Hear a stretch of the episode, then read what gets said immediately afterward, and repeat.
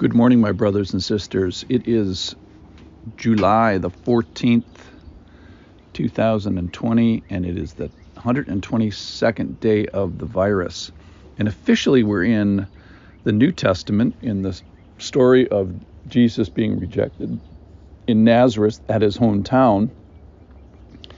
And we are enjoying the tennis ball match of the Bible, where the Old Testament refers to the New Testament uh, in f- the future, and the New Testament refers to the Old Testament. So, in the story, an example that is hit from the New Testament back to the Old Testament is this line from Luke 4:26, and Jesus says, "I tell you the truth. There were many widows in Israel in the days of Elijah, but when the heavens were shut up for three years and six months, famine, and a great famine came out over, over the land, and Elijah was sent to none of them, but only to Zarephath in the land of Sidon, to a woman who was a widow. And this made them so angry that they tried to throw Jesus off a cliff. So it would behoove us, of course, to learn what the story is about the widow of Zarephath. It's uh, eight verses long. It's we find it in 1 Kings chapter 17 starting in verse 8. And this is speaking of the prophet Elijah. This is about 900 BC. Then the word of the Lord came to him Arise, go to Zarephath, which belongs to Sidon, so this is north of Israel, and dwell there. Behold, I have commanded a widow there to feed you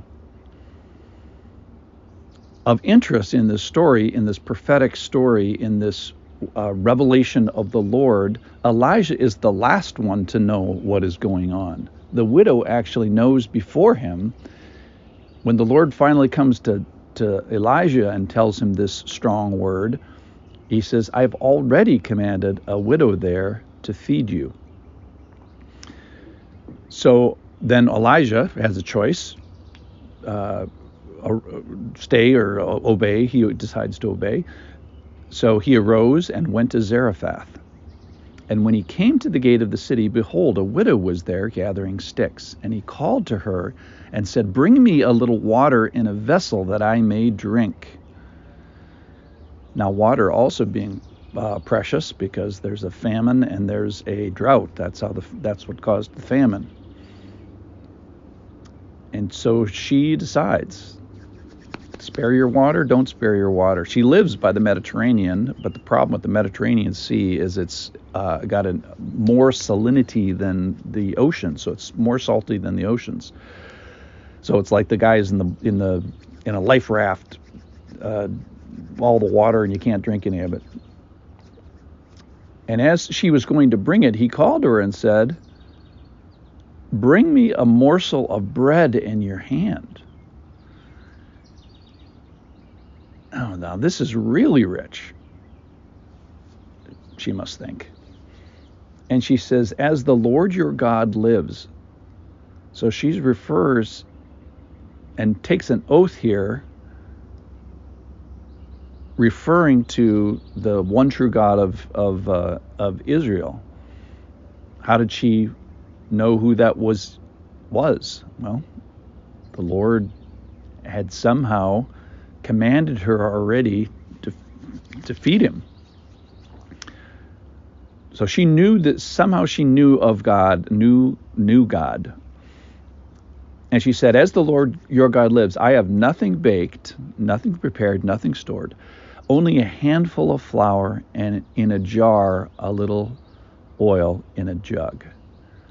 And now I am gathering, so this is the desperate situation she finds herself in. And now I am gathering a couple of sticks that I may go in to prepare it for myself and my son, that we may eat it and die. We are in extremis. And Elijah said to her, Do not fear, go and do as you have said, but first make me a little cake of it and bring it to me, and afterwards make it make something for yourself and your son. For thus says the Lord your God. So then he gives a word of the Lord.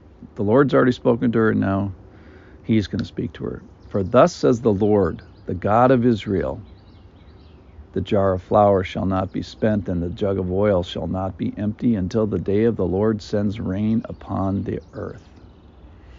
So let's pause here at verse 14 and a half. And she has a decision to make. So she's already lost a husband.